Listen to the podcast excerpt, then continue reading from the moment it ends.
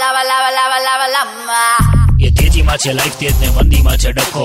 આવી ગયો છે રેડ એફએમ પર. બકો, બકો, બકો એ બકા સાયોનારા સાયોનારા રોબોટ મંગાએંગે હારા મારા. જીગા ઢીંગ ચક જીક તક જીક તક જીંગ તક જીંગ તક જીક તક જીંગ જીગા જાપાનના રોબોટ બહુ વખણાય.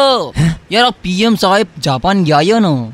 તો મને એક થોટ આવ્યો ય ક એમને કહીએ કે આમ પાછા આવો ને ત્યારે વિમાનમાં છે જગ્યા હોય ને તો શું કહો? ચાર પાંચ રોબોટ લેતા આવે તૂટના એ રીતે. હાલ્યા. શું ક દિવાળી આવે ને તો જીગા માળિયા સાફ કરવામાં તકલીફ પડે આમ વળી વળી વળી વળીને માળિયા સાફ કરવા પડે ને જીગા. ટીચર જોઈ જાય. હા એટલો રોબોટ મંગાવવાનું કહ્યું સમજો? બે નાલ્યા સાઉથ ઇન્ડિયાના રોબોટો ના ચાલે. ઘરમાં તોડમ ફોડ કરો તો પછી. અને જીગા મારી મમ્મી બગડો ને તો રોબોટના સ્પેર પાર્ટ જુદા કરીને માળિયામાં પેક કરીને મૂકી દે. નેક્સ્ટ યર આપણે એમને સાફ કરવાના માળિયામાં ચડીને. લખી રાખજે જીગા. એક દાડો આપણા શેર માર્કેટમાં બધું રોબોટિક હશે.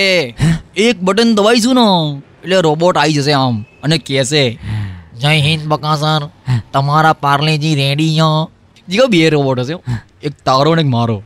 મેં તો નામ બી વિચારી રાખ્યા આમ. ટાંપા અને એક ટૈયા ટાવા ડીએસ જ કરાવવાના આપણે તો કી કી.